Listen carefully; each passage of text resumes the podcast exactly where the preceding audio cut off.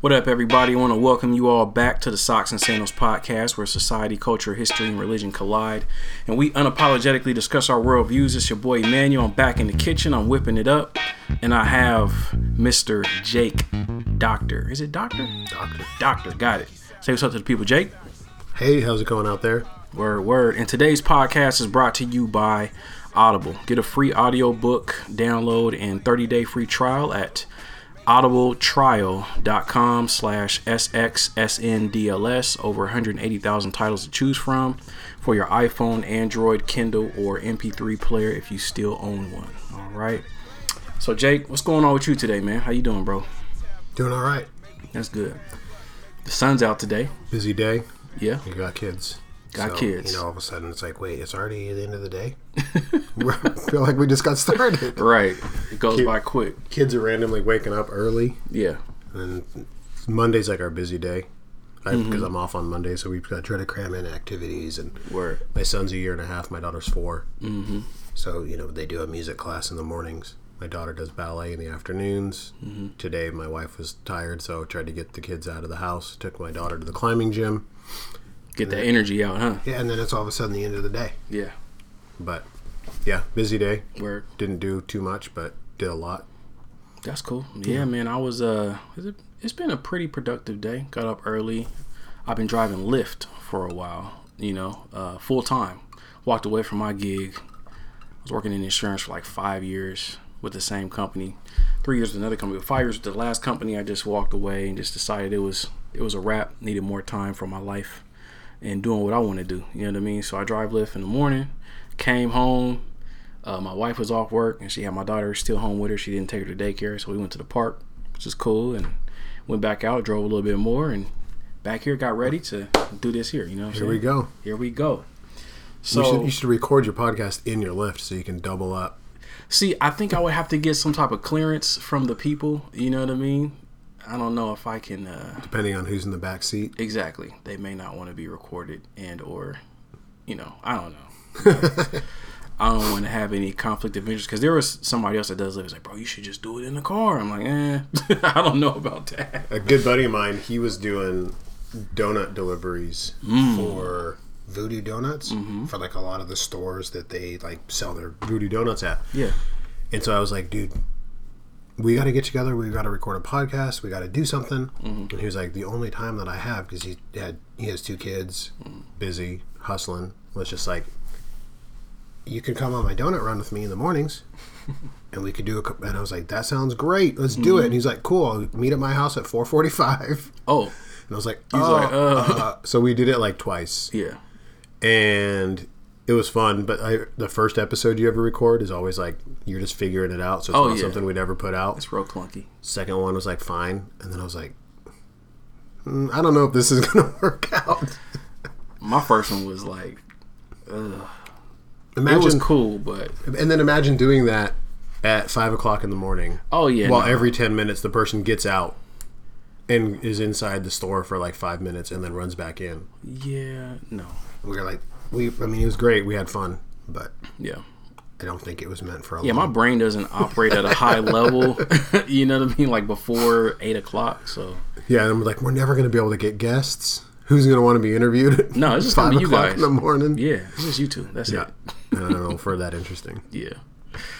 Oh man, that would uh, I I think though, can you guys? So that's the only time you can record is during. This was time. years ago. Now we haven't even tried Oh, to do it again since Okay. then. Maybe we could do it again now. He doesn't do that anymore. I mean, it could be interesting because it's just a unique concept. So Yeah. you don't have to be that interesting. You just be like, it's quirky. Yeah, and people like quirky things. You know what I mean? So, but uh, you have a new podcast idea that you're gonna be doing, and that's why Yeah. you're on the show. there we go. You know what I mean? You reached out to me. I appreciate you. Uh, we had a quick little exchange um, on IG, and Slid into the DMs. whoa, whoa, whoa! You, you don't slide into another man's DMs. there, there's there's a pause that we have to put on that right now. no, but no, you you came through the DMs and uh, you told me about what you're working on. So tell the people about the podcast idea that you have. Yeah, just uh, I mean, building an idea, and it's it's just kind of putting language around stuff that I've been trying to figure out. Okay. And trying to connect with people about just figuring out what it means to be an ally. So I'm a white guy for all of you listeners at home, people who uh, Jake is white, people. yeah confirmed confirmed white. Uh, Couldn't tell by his accent. it's the middle of California white bread accent. and uh, yeah, I'm white. I'm straight. I'm cisgender. Grew up evangelical. Have all of this privilege, mm-hmm. all of this identity, mm-hmm. and grow up. And it's one of those things people ask, like, "Oh, when did you start thinking about this stuff?" And it's like hard to pinpoint, but Thinking about what stuff? just like even being self-aware of these Of things, right? Like, white, cis, yeah. What does that mean? evangelical. Yeah, mm-hmm. so it's just like for the past 15, 20 years have been kind of figure out like what does this mean? What is it? What comes with it? What's the baggage? What is the privileges? Like even understanding what the concept of like white privilege is. I don't think mm. people have that until a certain point. Mm. Not I, I mean not a lot of people even have it, right? They don't even know that that's a concept. You still talk to people about it now and they're like, "Wait, I don't know if I like that. What does that mean?" You know. Mm. But I've been trying to unpack that for a long time, trying to say like how do I understand who I am? How do I have my identity? Yeah. How do I unpack all this stuff that comes with it? And then what do I do with it? Because there's like this concept of like deconstruction, right? And the podcast that I'm working on and podcast, blog, all the stuff that's going to come with it is going is called the dismantled. And it's that concept of like dismantling, yeah, like dismantling all that stuff, dismantling what it means to be white, dismantling what it means to be a white Christian, mm. dismantling what it means to be a white straight man, you know, all of these things, being a white being a man, what does that theology look like, you mm. know? And figuring out is there something there that I should hold on to? Are there are there little pieces that are good? Are there pieces that should get thrown out? Word. But then there's like that really easy like deconstruction where I think that there's a lot of people who grow up and then, you know, you have the stereotypical go away to college, take your first philosophy class, decide that you like beer, decide that you like meeting people and partying, and then like you never go back to church, you know, and you have that initial deconstruction, but then mm. like where do you build from there? No you know? and, and especially like growing up evangelical and now i'm at a point where i'm like i'm 100% not evangelical. But then you ask the question like okay what are you? And i think a lot of people have the easy idea of like i can tell you what i'm not mm-hmm. But that's a really easy thing but being able to say what am i going to rebuild from there and mm-hmm. what am i mm-hmm. as i'm leaving all of these things behind mm-hmm. what am I picking up instead? You know what I mean? So, like, if I'm going to leave evangelicalism behind, does that mean that I'm leaving all of Christianity behind, or just some certain elements, and then I'm adopting something else? Does that mean I'm going to go into another denomination?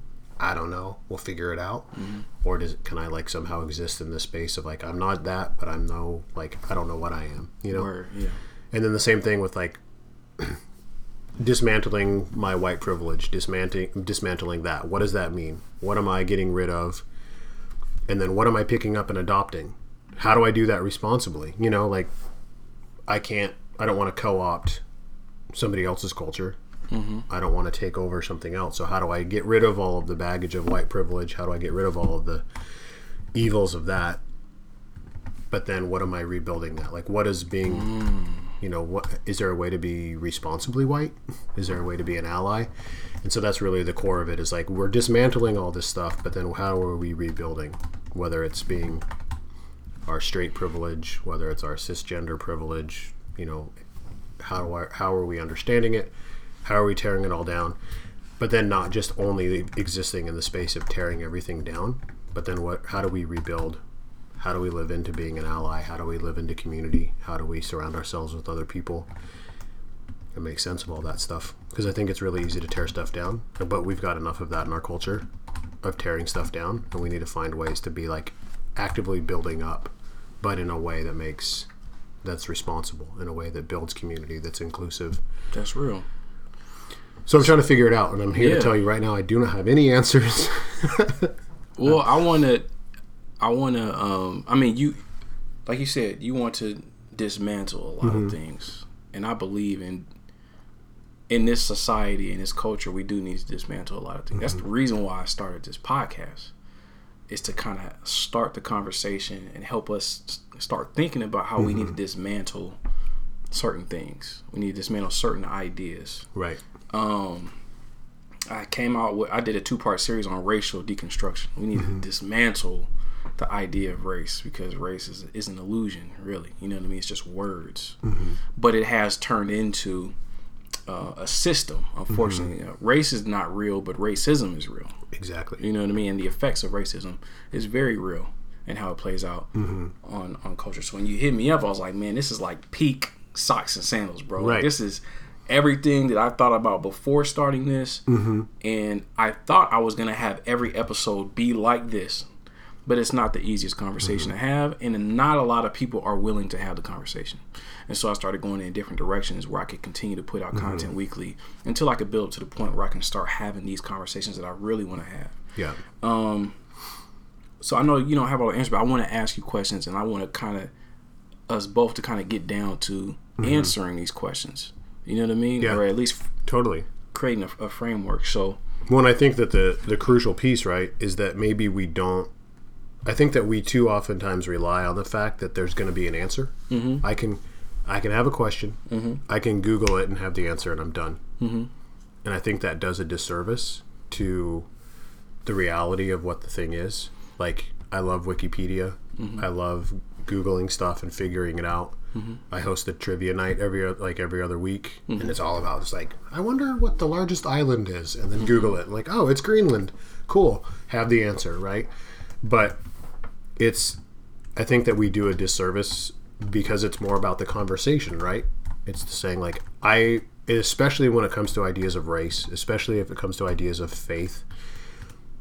If the if the answer is easy, that's probably not the right answer, and you're probably not building something that's sustainable, and you're probably not building something that's really going to serve you for a long time, because you need to have relationships, you need to have conversations, and you need to be able to put yourself into a place where you're like learning from somebody. I mean, that's one of the values of church, right? Is you're able to go, you're going to sit down, and you're going to learn from somebody mm-hmm. every week if you go every week because it's like over a long period of time. You don't like one day go to summer camp or go to vacation Bible school, commit your life to being a part of a faith, and then you're the Pope.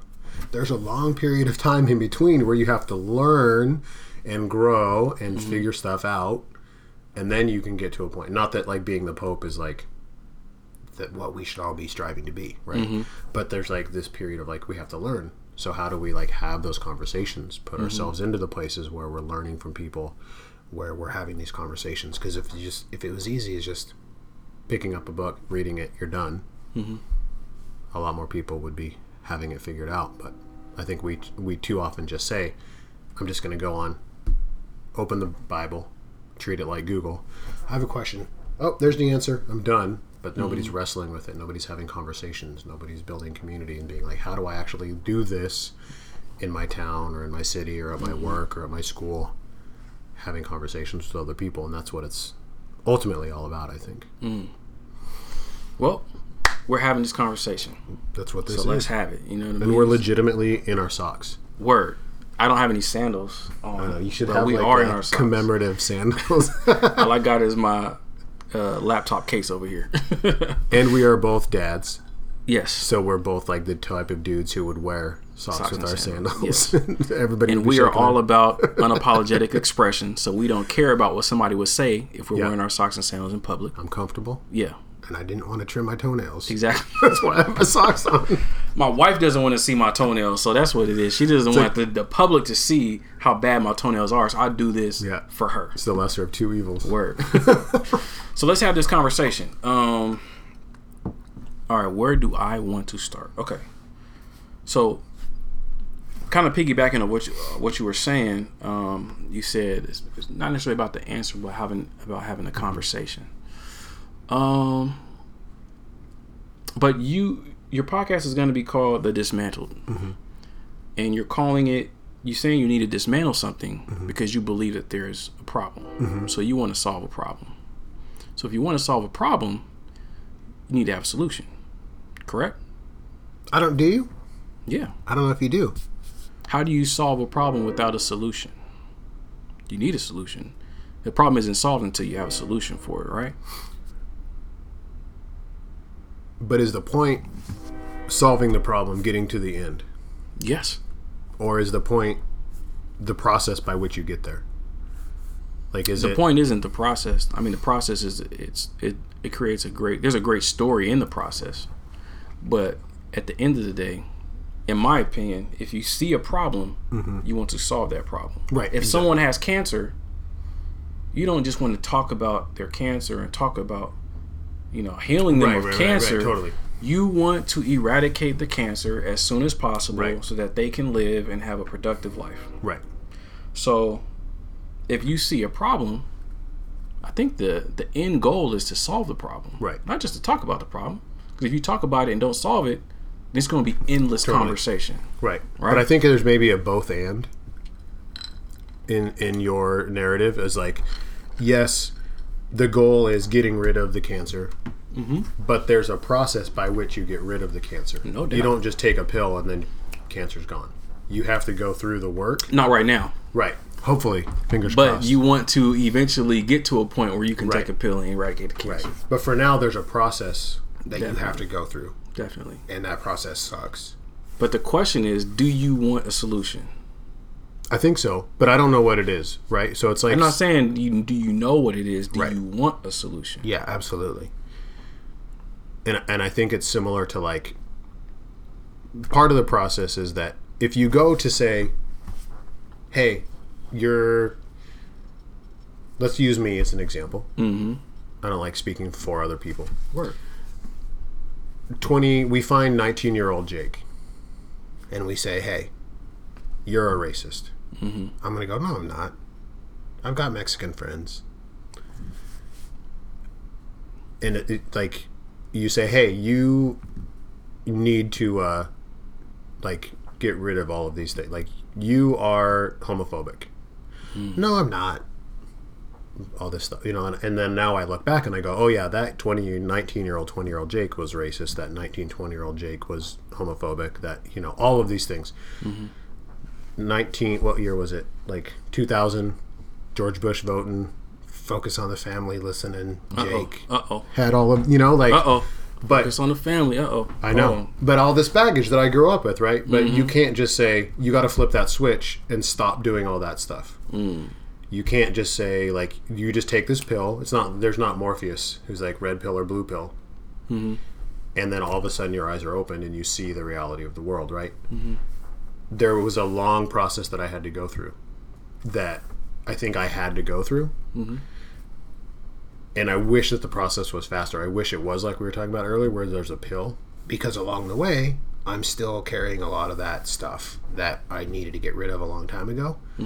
So it's not a justification to be like, oh, I was just ignorant. I was just naive at the time. You know, but there was like a process of like, you can't, when you're, I use the metaphor a lot of like getting into the drive, or when you're learning how to drive, right? Mm-hmm. And you're first, you got your learner's permit, or maybe it's like your first time with your license and you're about to get on the freeway and you're panicking because you're first getting into that merging lane and all of the cars like semi trucks are going by like it's 65 70 miles an hour mm-hmm. and you're in like your tiny car and it's your first time on the freeway you're like it's super scary. You got to ease yourself into it. You know you start in the slow lane and then mm-hmm. you eventually move over. You, and we need to be able to help people through that process. Not saying that there's like not accountability mm-hmm. along the way. So I think that sometimes we do need to say, yeah, the stuff that you're saying is harmful, but there's a process. So like I moved to San Francisco in 2000 and went and worked with a inner city mission organization and grew up in like the Bible Belt of California. Grew There's up a in, Bible Belt in California. I mean not really, but it's like essentially oh, like Oh, okay.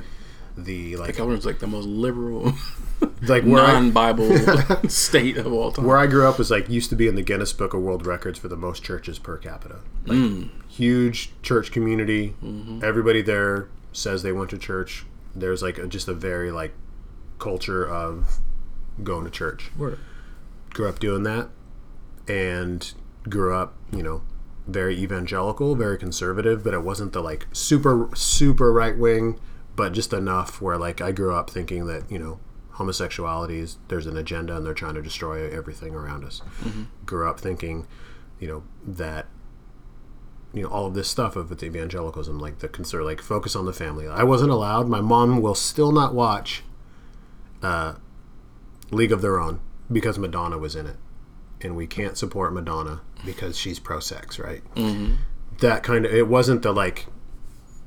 I wasn't allowed to watch The Simpsons. We didn't have a TV growing up. Like, couldn't watch The Simpsons. Like I'm that sorry. very I'm like sorry your childhood was so. the Simpsons were. I mean, I'm sure you watch it now, but maybe. I, I, I don't watch it anymore, but there was a couple of There years where a- I caught up, yeah. and uh, but like it was this this culture of just like here's a lot of stuff that you avoid, right? Very Like, legalistic. Yeah, I get it. Yeah. but like the first CD I ever bought, my parents had to like before I could listen to it, they had to like read the liner notes, listen to the lyrics, make sure that it was okay. It was the Cranberries, no need to argue. Still a great record, Never heard of it. uh, super good. Okay. Um, but you know, had, they had to check it out 1st So, uh, any Backstreet Boys? Uh, NSYNC? No. Too, No, I too grew up- worldly. That was too worldly. Uh, probably. I didn't really listen to the radio, but everything was Christian. Mm. Carmen, you know Carmen? No. Carmen's like this. Uh, if you Googled Carmen, you might be like, okay, I know who this guy is. Oh, Um, it's a man. Yeah, Carmen's a dude who like was like this very like pop music. He's got like all these like big songs. There, I mean, now I just like it's one of those things where you're like, I can't believe I listened to that garbage.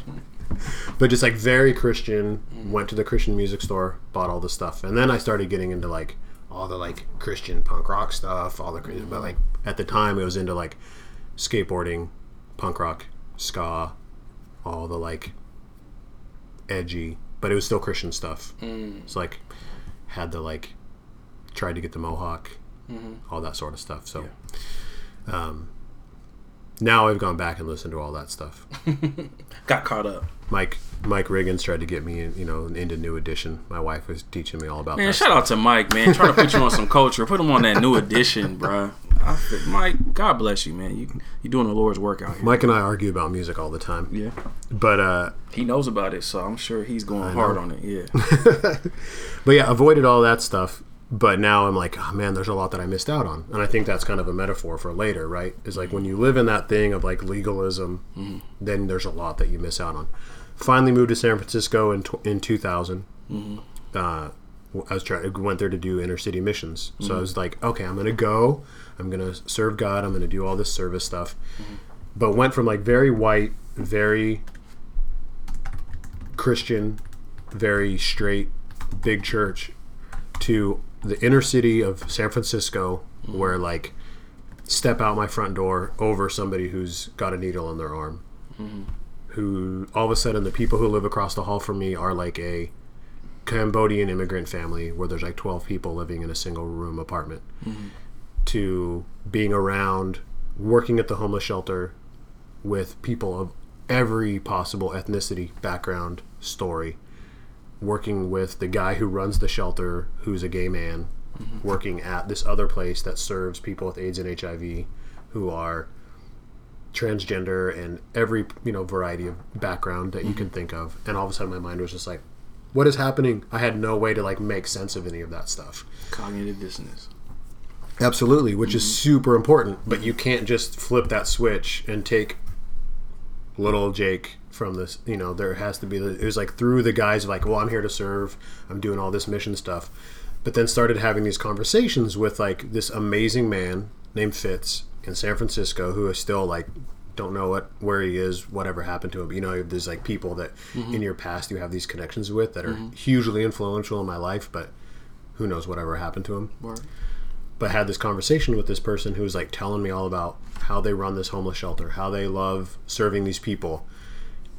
And then he introduces me to his partner, and I'm like, wait, this doesn't make sense. I grew up thinking that gay, all these gay people were out to like pervert me, They're out to destroy everything. Mm. But this man is like loving these people, serving these people, giving his whole life, comes in every day, he's also talking about all of this stuff from a Christian perspective. Mm. He's a man of faith. And to me, like, this is a man of God. But then there's this thing that's making me go, wait a minute. This is also not jiving with everything that I was taught. I didn't flip a switch overnight, but it just took like a little brick out of the wall, right? Where I was just like, wait a minute, something's up. I don't know what's going on yet, but there's something that's not quite adding up. Then all of a sudden, I'm being told all the time growing up, immigrants are going to steal our jobs. We got to control all these illegal immigration people. We got to make sure that these people aren't coming in and eroding the fabric of American culture, right? But then I'm living across the hall from these people who are undocumented, and they are always giving me leftovers, always inviting me into their home. They're working hard. I see them going to work every morning, taking care of their family, and I'm like, wait a minute, that doesn't make sense. Mm. There's not this like sneaky conspiracy. Takes another little brick out of the wall, right? And the, those types of little things happen over years and years and years, which is why I mean, like, there's a process of like the solution is living in a place of inclusion and community and the beloved community that, that we hear people like Dr. King talk about. Mm-hmm. But sometimes you can't just force somebody into that, you know? You can't just take a kid in an evangelical church who's like the pastor the, the pastor's kid in Kansas City and move them into the Castro district of San Francisco and expect them to just have it all figured out within a day. You know what I mean? There has to be a process and that comes out of like having conversations and building those relationships. And so that's like the process that I mean is like if you asked 20-year-old Jake what's the solution, I wouldn't have even known what the problem was. It's the same thing with like mathematics. Like my brain is not a mathematic mind it's about figuring it out. It's about being like, okay, I know that there's a direction that I need that I'm feeling called to go in. Mm-hmm. That is like at the time comes from like my theological upbringing of like love and serve others. You know, the golden rule: love God first, love others. I'm like, okay. I'm, I'm, but then I'm being put into the place of like the people I'm supposed to be loving is this like flamboyant transgender man who I don't know how to love because I've never been taught how to love somebody who's not like me. Mm. But then there's still the gospel that I was taught, which was like love others. So I'm like, okay, I don't know how to love this person, but I'm called to love them anyways. But that's on me to try to figure that out. You know what I mean? And then all of a sudden I realized, like, wait a minute, all of these people that I'm connecting with, they're loving everybody around them. They're showing up every day and serving all these people. They're actually living the gospel. Mm-hmm. And then there's that cognitive dissonance of like, how are these people that I was taught could never be a part of the gospel are the ones who are actually living the gospel in a way that I've never seen before. Mm. That are like all of a sudden, all of these people that are, you know, in, in the town that I grew up in. I grew up in a, in a very, experiencing it as a very white town mm-hmm. but now like later looking back of like it's the farm it's like the middle of agricultural california. There's a mm-hmm. huge amount of migrant population there. There's a huge amount of latino immigrants mm-hmm. My high school was had tons and tons of latino people we had maybe a few african american people in the town mm-hmm. that i never interacted with mm-hmm. had no idea like i connected So it with seemed my white. white friends It seemed white Right. when you're growing up because but you it were says you live in the bubble Yeah, but you yeah you go Right. to church with the white you know all those Right. people. Um, the But it- town was probably pretty segregated just by Exactly. you know just by whoever has the most money is gonna live over here. Right. If you're a migrant worker, you're gonna live in this side of town. exactly Um, you were raised to think that those people were the enemy, right and so the you heard the gospel, Mm-hmm. but you didn't see it. You you didn't see it active. It wasn't activated fully. Right. It only No, I- applied to the white people. right but i thought that it was activated fully You thought it was because it was making sense for all of these people who were like me So what? So what you were raised on? It sounds like you were raised on white supremacy very heavily. yeah but it's like very subtly like it would never even realize that it was white supremacist it would never Not to you because you're right right when you're in inside it Yeah, when right you're inside of right it. Yeah, not until you, like you said, you experience something else. Like, wait, wait, what's going Right. on? Totally And so, But then you would of also have the it's like this like very self-serving theology of white supremacy and, the- white supremacy and- is self-serving. right It self-serves on the back of any anybody that's non-white. absolutely Yeah, but then it's like this very like it would never admit it to itself because that would be too um, self-aware But then we would have people come in to some be people like, are overt with. Oh, it, some people are absolutely. covert with it. Absolutely. Yeah. Um, but then it, there would be like missionaries that would come in to speak at the church. You know, like missionaries from Africa, like so people like we're welcoming these people, we're welcoming these, these black folks into the into the church, we're These welcoming these Indian missionaries into the church, right? Mm-hmm. Where then people are like, look at us, you know, we're this diverse church, we're we're embracing multiculturalism, Mm-hmm. but it's this very self-serving multiculturalism of like you have to pick up and the dominant culture. Like these people have to learn how to perform like us. Mm-hmm. We're not going to go to their. We would have never gone to their church. Mm-hmm. You know what I mean? They're going to come to our church. Right. We. I'm not going to go to India, Mm-hmm. but they'll come here and they'll show us some pictures, and we'll give them a part of our tithe. And Mm-hmm. look how look how multicultural we are. It's like that's not multiculturalism at all. You know what I Mm-hmm. mean? But it like performs in a way that can tick the box. You can go home. You can feel good about yourself. Mm-hmm. You can be like, we sang these songs. We, you know, we gave some money to so a missionary family from Mexico City. Mm-hmm. So like, I'm not racist because I'm giving money to these Mexicans. You know, or I'm not racist because I'm giving money to this uh, community in um, the Congo or wherever it would be. You know what I mean? But then, in my day to day life, I'm not having any interaction, any interactions with people of a different culture. Right. I'm not having any any interactions unless it's like they're the people who are making my food. It's incidental. It's not intentional. Yeah, Totally. And so yeah, it's, it sounds like you weren't raised on Christianity. You were raised on white supremacy, like flat out. Like they weren't teaching loving of all people. Like Well, they love were teaching it. but they're not actually doing it. Well, I, exactly. Right. Faith Which is not faith- teaching it. Faith Right. without works is dead. right. Exactly. You know, so they weren't doing anything. They were just lip service. it Mm-hmm. Sounds like, um, and it's good that you recognize that though. Mm-hmm. A lot of people don't recognize it. They think they will go to their grave and hey, I gave money to Mexican immigrants. Mm-hmm. Hey, I had some Africans come to my church. I, I helped out with some, you know, at-risk teens, Mm-hmm. inner city, urban. No, you throw out all these buzzwords, and we gave money to that organization. Hey, we do things for those people all the time. Right. So we're good. Right. right. Yeah. That's it, you know. And uh, yeah, that's that's great that you had that. But then there's and because it's got that underarching theology of the end result is that they're going to eventually think like us. Like if I'm going to go hang out with Right, they want it to be a melting pot of everybody assimilate to what we do. Exactly, because we have the, all the answers, and you come to us Yeah. because we're better than you. yeah, and Yeah. they would say you should go out into the world and develop relationships with people. Mm-hmm. But the point is to then eventually get them to come back here. Yeah, to get them to think like us, to get them to go to our church and to perform in this way. And to, you know, if you go out, be very careful. And I grew up going out every Monday night. We had a thing called Monday Night Evangelism. Mm-hmm. Go take classes on like apologetics.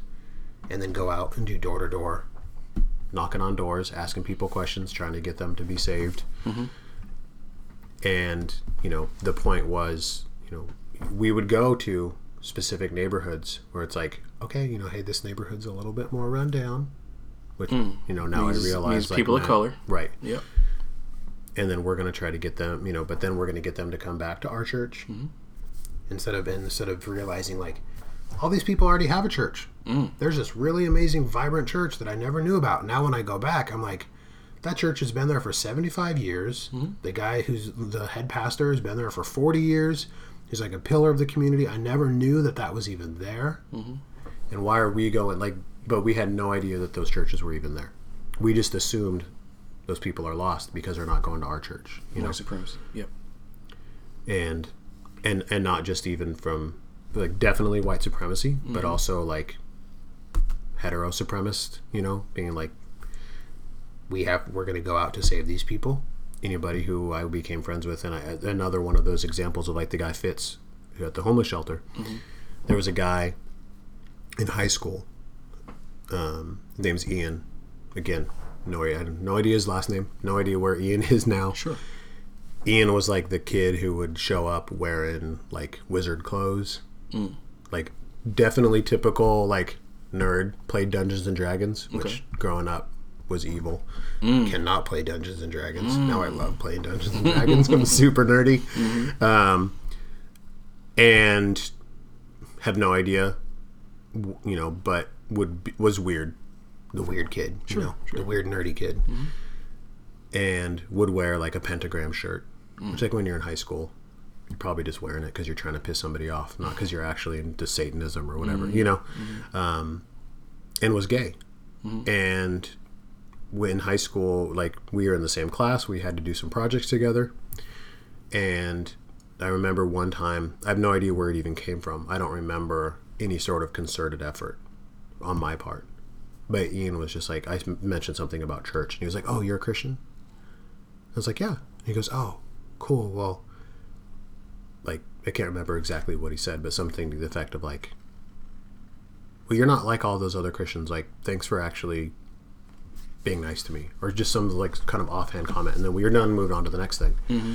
And I was always just like, I remember just being like, I don't know where does that come from? Mm-hmm. I don't know what I what do you even mean, you know? And there's like a positive side of that of just like, yeah, you know, treating people as they deserve to be treated. Mm-hmm. But then there's the reality of just like I didn't even know like w- where that came from. I didn't even know what that looked like. I didn't even know what I had done differently. Mm-hmm. I was just being polite to somebody. But now it totally saddened me because I'm like, just being polite seemed different to him because that probably means he'd only ever experienced just like negativity, you mm-hmm. know? So that's super saddening. But then also just the reality of being like, I didn't even know enough about who he was to like have realized the reality of that relationship, mm-hmm. you know? And that was like a thing where I always just was like, my how I treat other people has an impact on them. It doesn't just have an impact on me, you know? And I think that was one of those moments when I like then later graduated, moved to San Francisco, was like how I'm treating people, whether or not I agree with them, has an impact on them. So I have there's some sort of reciprocal relationship here, right? Definitely. Whereas growing up before that, it was just feeding me. Mm. It's all about how this stuff is just selfish. Like it's developing me. I'm going to go out and win some souls.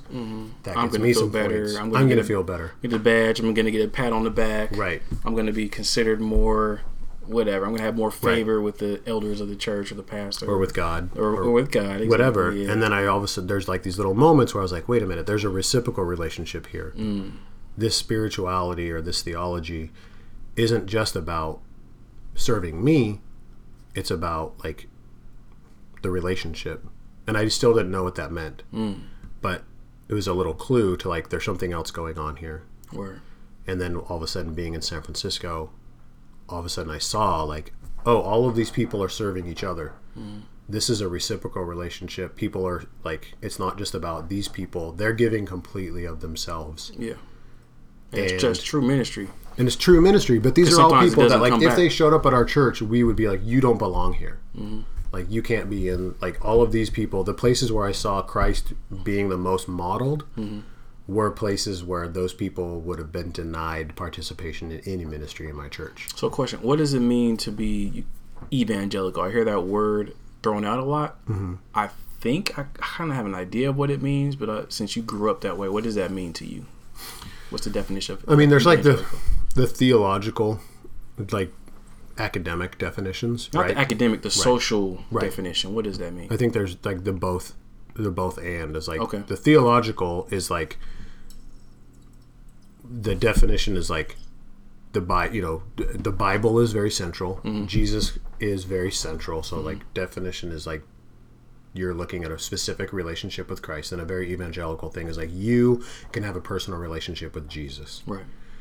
the Bible is the inerrant word of God, and like we are come together in every Sunday for church, mm-hmm. and the, the very like the social, and there's all sorts of other like specifically theological definitions. Mm-hmm. But then there's like the theological or the not the theological, the like more practical definition is like when I was 14 years old, I had no idea what those theological definitions was, but I could tell you all of the like this is the stuff that my church does. Mm-hmm. This is how we're different, um, and it, it's all very like showing up. It's performative. Like this mm-hmm. is what we do. This is how we act. We come on sunday mornings. We do these things. You go to awanas. You learn bible verses. You're going to do evangelism. We're going to have these services. It's very community mm-hmm. oriented but like in a, a strange way where it was a blast growing up. I'm not gonna lie. Like when I was 13 years old, youth group was super fun. We had like a cool rock band, and we had mm-hmm. video games, and Yeah, It's like a community center. It's- yeah, it's very Right. entertaining, self-serving. Right, Right. makes you feel good. It's very entertaining. It was awesome. I had great friends. The mm-hmm. people that I grew up with are are still some of the closest people. Word. Um, and it's all about like this you know we're this church we're the body of christ mm-hmm. we're coming together we're going to do all of this stuff and we're going to be you know a, the light on the hill that draws people to us you know mm-hmm. which is a good thing i still think that's a thing that the church should be and should be doing if we're able to remove all of these subversive things that's actually destroying it where exactly as you were saying earlier it's faith without works Yeah. where it's all this performative faith where we look like we're really great Christians. Mm-hmm. But there's like, and there were people at my church who were, and I look back now, I'm like, how were you at our church? Because you are mm. like a really amazing person of God, you mm. know, who like was living in community with others, Yeah. who was like living on, like, there's this amazing woman who, um, like, was a part of our church and she left and went to live on the other side of the tracks and started an amazing ministry with like all of those Latino folks who I never knew. That's, how attractions means uh, uh, Like the the neighborhood of color, yeah, that's what we. Call or was it literally a train track that divided the neighborhood? There literally were tracks, Okay, but just the phrase "the other side of the tracks." Right. Like, the other side of so town. she left a white neighborhood to go to Right. uh, She's a white lady who went and lived in community over there and Mm-hmm. like did amazing things. And like she grew up in our church, so I'm, I I don't want to say everybody who went there was Sure. white supremacist, right? But yeah, she I think saw the failure of it and Mm-hmm. was like, I'm not going to get this here, so I'm going to go seek it out. right. I'm gonna go do Right. I'm going to go do it. yeah, and drew people around it and was Mm. like wait a minute there's some amazing stuff happening you know but when you're young and you don't realize what that means you're like okay cool that's good for her Mm-hmm. but i'm getting everything that i need here Mm. but this thing here is built to feed me as a white straight man Mm. so of course i'm going to stay here because i'm getting fed because the machine is built to feed me right So, what does it mean to be white? What does that mean to you? Like, what's the definition of like white? I mean, there's a lot right there. That's a whole podcast, right? Um, you know, looking at the definitions of white privilege, you know, being somebody who the dominant culture, similar to theologically, my church fed me. Our culture is built to, f- to feed and, and benefit me as a white man. Mm-hmm. Me being somebody who has the historical background of mm-hmm. privilege being in a place of dominance not just as myself but as like a metaphor mm-hmm. right? Like i represent kind of the dominant culture currently as well as historically. Mm-hmm. Um, and that's where that that privilege comes from is like the system now and yesterday and 10 years ago and 25 years ago was built to maintain a dominant culture and i happen to be a part of that dominant culture So that's that's the privilege is just being being a part of the being a part of that culture. Is that is that where the privilege comes in? i think the privilege is that culture It is the culture. right Yeah. It's like uh, the philosopher Marshall McLuhan talks about like the medium is the message, like the privilege is the culture. You know, like it's not they're not they're part and parcel of the same thing. Okay. Um, I think whiteness is the machine that drives racism, and it is racism. And it's not just that there's like a machine that benefits white people. White people are the machine that benefit themselves. You know what I mean? Like they are the machine, and we are the thing that is being benefited. You know, Where um, you know, it's a, it's a theology, it's a philosophy, but for a lot of folks, like you were saying earlier, it you know, with race being an illusion, that also allows for people to not even be aware of their privilege. Mm-hmm. It allows people to not even like realize where then they you know you hear people say I don't I don't see color. Mm-hmm. It's like yeah because you have the privilege not to. Mm-hmm. You, you actually do. It's a completely like fallacious argument, mm. but it's because you live in a world where you don't have to think about it. right. So the people who say they don't see color are white people. Um, you know, because they don't have to, because they can just go to the store they can just go out about their day and just live their life as who they think they are, right? Right. It's the same thing with being like a man. Like when I walk around downtown at night, I don't have to be looking over my shoulder in the same way that a woman does mm-hmm. because I have the privilege of being a man who just kind of is like, yeah, chances are nobody's going to be out to get me. Or As a straight man, I have that privilege of mm-hmm. being like, I can kind of just go wherever I want and kind of act however I want, and people are just going to assume that like this is where I belong because I belong in most places. You know, mm-hmm. same thing being cisgender. Like I can people look at me and they know kind of I present a certain way. and for the people that don't know, go ahead and give the definition of cisgender. Cisgender is that like I am a man, mm-hmm. like biologically I was designated a man at birth, mm-hmm. and I feel like I'm a man. Okay. Trans like and it's the opposite of like transgender, like where you're designated a certain gender at birth, but then because of your identity, you identify as a different gender. Mm-hmm. Cisgender is I identify as the same way that I was designated when I was born. Well, trans is not just you identify; you actually change. You you physically like you have an operation to change your gender, right? Or you If you take do. hormones or whatever. the case may Potentially. Yeah. if you can afford it. Mm-hmm. Um, I think for So you can be a transgender and not have any transformation. Yeah, just how you identify. There's a lot of folks who dress. They, you know, let's say they were designated a So woman. So a cross dresser is a transgender? no, No. there's like we're like drag queens, right? Mm-hmm. They're Yeah, they're men like RuPaul. right.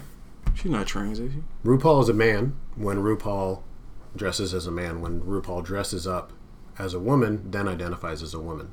So RuPaul in day to day, everyday life is a dude. I thought that was queer. Queer is any possible, and like queer is a very like open term that mm-hmm. anybody can kind of use to say like there's lesbians who identify as queer, there are gay men who identify as queer, trans people identify as queer. It's just kind of a general term that they said. Dominant culture oftentimes used queer as like a slur, and then For gay. the LGBT community said we want to take that term back mm. and use it as like a term that we use to identify ourselves. Just queer generally means like not binary, not straight or gay, not cis or trans, but just like I'm somebody who's queer. I don't fit into the norm. Mm. Um, What's the difference between a queer and a pansexual? I think pansexual.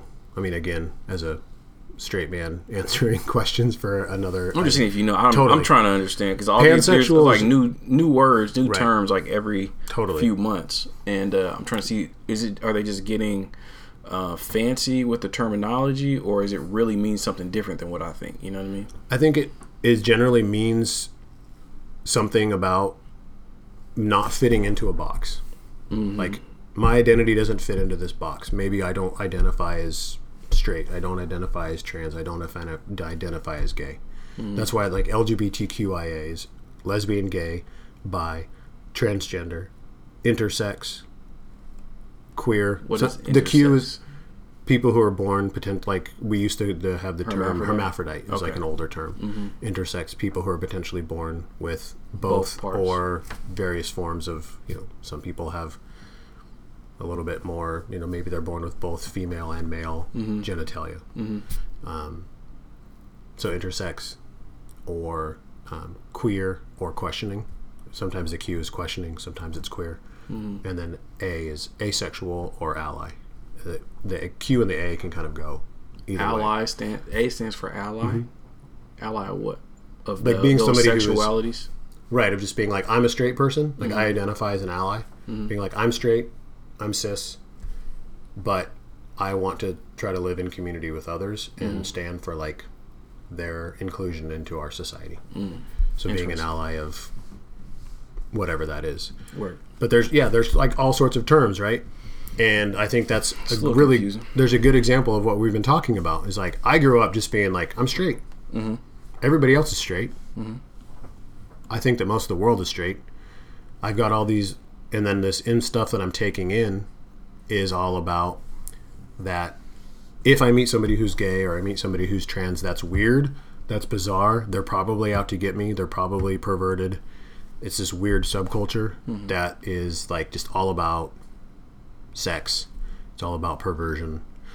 and then I moved to San Francisco and met a trans person who worked at this amazing organization called Project Open Hand that like was serving people with AIDS and HIV who couldn't get out of their own house. Mm. So we would like make meals and take them there, like legitimately like something of the gospel, like feeding people and was working alongside trans people who I'm like, these people are embodying the gospel. Mm. I don't know these terms. I don't. I'm t- totally was one of those people who's like slipping up, mis- misgendering people, calling somebody who's a man a she, you know, completely messing up all the time, and completely putting my foot in my mouth, probably offending. them. Well, it is confusing. Like, let's totally be, is, Let's, yeah. Let's be honest. Like it's confusing. Like you Yeah. don't know who or what you're looking at. So if you don't know, you don't know. Mm-hmm. right? There's some people I see and I didn't know. Like I literally didn't know. Yeah, and you we- look like a woman. Yeah, and we have to acknowledge like is that coming from because of how I was raised? Like I was raised where I wasn't around people of other ethnicities. So I would go into a community and be completely putting my foot in my mouth about issues of race. Mm. Because I was raised only around white people. And if it was around people of different ethnicities, it was in this very like way we were talking about earlier where like you're kind of being put on the pedestal as like these people that we're serving. Not that we're really in community. Like I'm not going to your house. I'm not eating meals with you. Mm-hmm. I'm not having conversations with you. You're going to get up and talk on a Sunday and that's the end of our relationship. You know what I mm-hmm. mean? In the same way, we're having these relationships where I wasn't around and now I realize that like I have members of my family who are gay. Mm-hmm. I didn't know that at the time. Mm. I have people now who I'm closely associated with who are gay, who are trans, who I'm like, I was missing out for years because I didn't have relationships with you, you know? And when you don't have these re- experiences, you're going to mess up. Mm. You're going to say something wrong. You know, it's like the kid who makes the wrong joke. And then all of a sudden you realize, like, oh, that joke was okay to the community I was raised in. It's not an okay joke, but with all the white kids, we make that joke, everybody gets to laugh. Now, in this context, the person who that joke is at the expense of is here. All of a sudden, it's awkward. And then you realize, like, oh, that's because of that's all that privilege and that baggage that I had that I didn't realize. And when you're confronted by the reality of it, you know what I mean? When mm-hmm. you live in the bubble, you don't realize you're in the bubble Yeah. all of a sudden when you're confronted by it then you start realizing and that's where those relationships come in is that you get to have those relationships with people and you get to be like okay this person is trans they're like a good friend of mine donovan was like one of it was and is one of the most influential people theologically for me of just being like an amazing man of god who I'm just like, thank you for being brought into my life, mm. for teaching me about so many things, for being somebody who's like mentored. And they probably don't even realize that they've been a mentor. You know what I mean? Mm. But I've just been like learning from them, and and he's transgender, and it's just like I would have been 15 years ago, 10 years ago, probably even five years ago, like messing up, making mistakes, but we have to have those relationships we have to have these conversations to say like and i think that's part of being an ally is like how do we have conversations amongst ourselves where we can say like hey this is a safe place to have these conversations. When i go out and i meet somebody at work who's trans i don't want to offend that person but i need a place to be able to have the question the place to ask those questions to say like what do we like what is this thing about like gender pronouns? People saying he she they. Mm-hmm. It's confusing. Because of my privilege i'm confused as a straight cis man because i was never raised around this i need to be able to have these conversations so that way when i'm connecting with people i'm not offending them because we've had it in our safe place where it's you know what i mean Yeah. Um, well, I got I got a few questions for you. yeah Um, let me just run down the list. Um, are you a racist?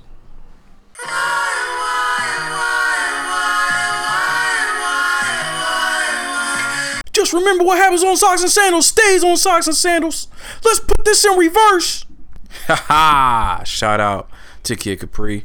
Shout out to Jake Doctor. Um, I did this one a little different. I wanted to put the beginning as the end and the middle to the end as the beginning. So I wanted y'all to hear the meat of the conversation and then go back to see the foundation. Just a little bit different. And also, um, it was a very long episode, and I want to make sure y'all got the best part of the episode and I listened to the beginning like ah, I ain't got time to listen to the rest. So I want to start with the good part. Not to say the beginning wasn't good, but you know, you got the small talk, the chit chat, and it takes a while to really get going. So hope y'all liked it. Let me know what y'all think. Hit me up on uh, Instagram at SXSNDLS, on Twitter at SXSNDLS. Um, I'll say a little bit slower at SXSNDLS. Uh, Emmanuel Sense 85 on Instagram. That's my personal Instagram. My government, Emmanuel Williams on Facebook. Let me know what y'all think. Um, you know, what else is there? What else goes into to the equation of being a white ally? Let me know. I'm still learning. We're all learning together. We're all working through this together. Um, so let's get it. Appreciate y'all for listening. Once again, grace and peace.